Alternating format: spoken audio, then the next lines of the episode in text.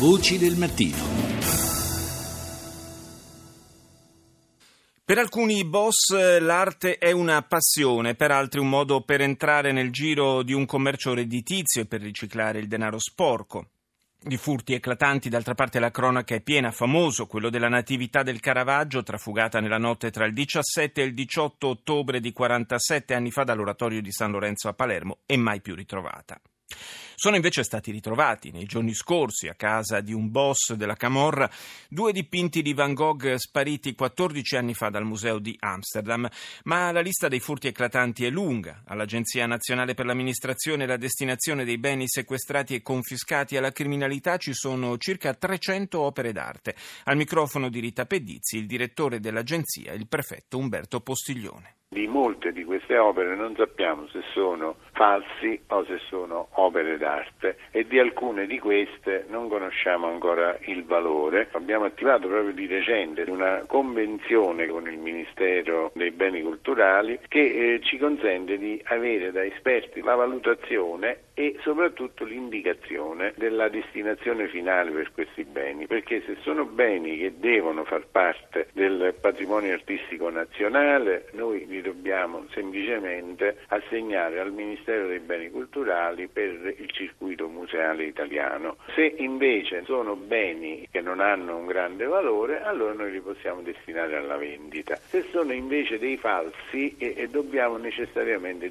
distruggerli. Finora avete trovato più falsi o più opere autentiche? Più opere autentiche sicuramente, soprattutto in due confische. Una è quella eh, nei confronti di Gioacchino Campolo, meglio noto come il re dei videogiochi, dei videopoker, che a Reggio Calabria aveva raccolto 104 eh, opere, tutte di notevole valore, che complessivamente sono state valutate oltre 3 milioni di euro, di autori del periodo compreso tra fine 800 e il 900. Queste opere sono arrivate a noi nel novembre 2015 in confisca definitiva. Abbiamo deciso di lasciarle sul territorio secondo il più recente indirizzo della Corte Costituzionale che con una sentenza ha detto che i cittadini che devono essere indennizzati sono innanzitutto quelli dove operava la cosca malavitosa. E allora abbiamo lasciato a Reggio Calabria e abbiamo sostanzialmente creato un nuovo museo con le 104 opere di Gioacchino Campolo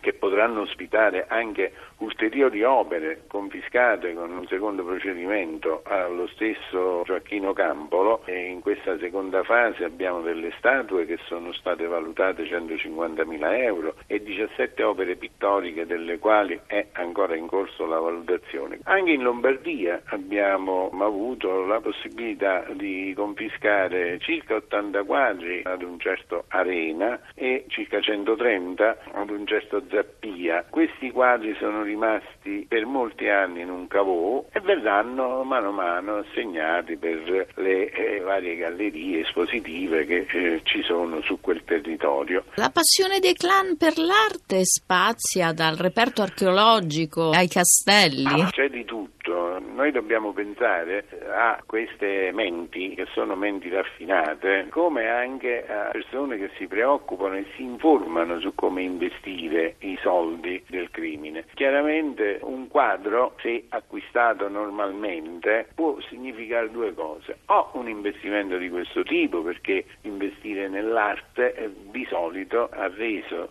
nel tempo degli ottimi margini, oppure soprattutto quando ci troviamo di fronte a dei falsi fatti bene, abbiamo anche eh, avuto un altro pensiero. Possono essere modalità eh, per fare pagamenti eh, truccati dall'acquisto di un quadro, che ne so, devono comprare partite di droga, eh, io fingo di dargli soldi in cambio di un'opera d'arte. Poi l'opera d'arte è falsa, ma io ho dato a quello somme che possono servire per continuare a far girare denaro sporco truccato da denaro pulito. L'arte lascia meno tracce? L'arte lascia meno tracce perché non mi risulta che ci siano grosse registrazioni sui movimenti di questi quadri. Ci sono mobili antichi, ci sono collezioni di libri antichi, ci sono collezioni di monete antiche. Se poi vogliamo allargare per avere veramente la eh, dimensione più estesa eh, delle possibilità con le quali ci dobbiamo confrontare, beh, eh, insomma, ormai è diventata famosa la nostra tigre confiscata che abbiamo sistemato